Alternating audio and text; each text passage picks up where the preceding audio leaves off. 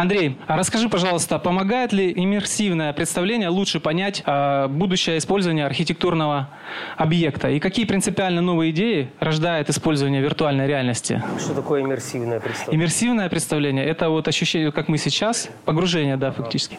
Так. Помогает в чем? То есть это предложение такое большое. Ну, в деньгах, что ли? Ну, смотрите, я расскажу, как, как это было. Вот э, я как раз пользовал э, года три или четыре назад, э, тестил вот эти первые майкрософтовские очки, они только вышли. Один из моих друзей их привез. И мы в каком-то кафе на выдубищах это смотрели, на нас люди смотрели в шоке, а мы там одели эту штуку. И они были просто, ну, а он приехал, у него было буквально полчаса это показать. С того момента это, конечно, идея меня заинтересовала. И, э, задача найти человека, который бы этим горел. И вот мы нашли Лизу.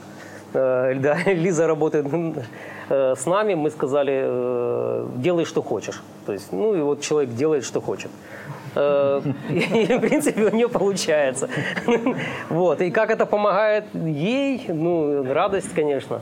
А для нас, ну, в чем? Немножко, наверное, маркетинг. Это первое. И второе – это согласование, наверное, с клиентами, согласование с заказчиками определенных вещей. Мы проверяли, как это работает на наших клиентах. Мы им говорим, одень вот эту штуку, почувствуешь, как ты будешь в этом пространстве. И да, они тогда говорят, это, это прикольно, классно. И мы понимаем, что это работает. Мы сделали полностью весь облет в VR по всему фасаду. И когда ты долго-долго идешь вдоль одного и того же фасада, и понимаешь, что он большой. То есть оно дает ощущение понимания, как это будет. Сейчас мы идем дальше, и мы сейчас готовим уже дополненную реальность совместно с одной из команд. Она в Запорожье находится. Те люди, кто будет попадать в аэропорт, они будут видеть, там какая-то навигация будет дополнительная. Например, вот у вас есть большое сложное существующее здание. Да? Можно при, при помощи этого показывать, как его можно модернизировать в будущем и меньше тратить на, на это время просто на рендеры.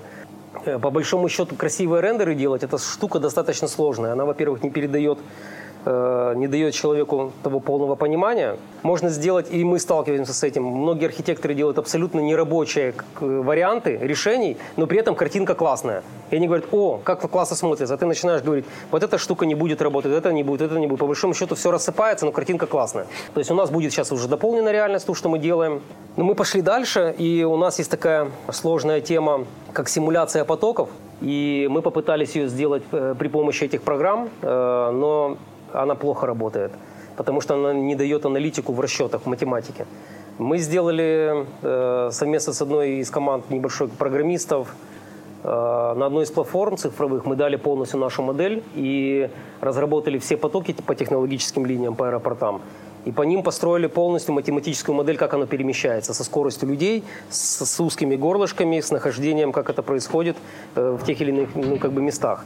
Вот это намного, вот это практичная вещь. Там это та вещь, которую можно четко показать заказчику, тебе либо нужна модернизация этого объекта, либо можно просто как-то с потоками поработать, или, например, твоя вот эта пристройка поможет увеличению человека потоков, прохождению, и самое главное, нахождение этих, этого узкого горла там, при помощи моделирования.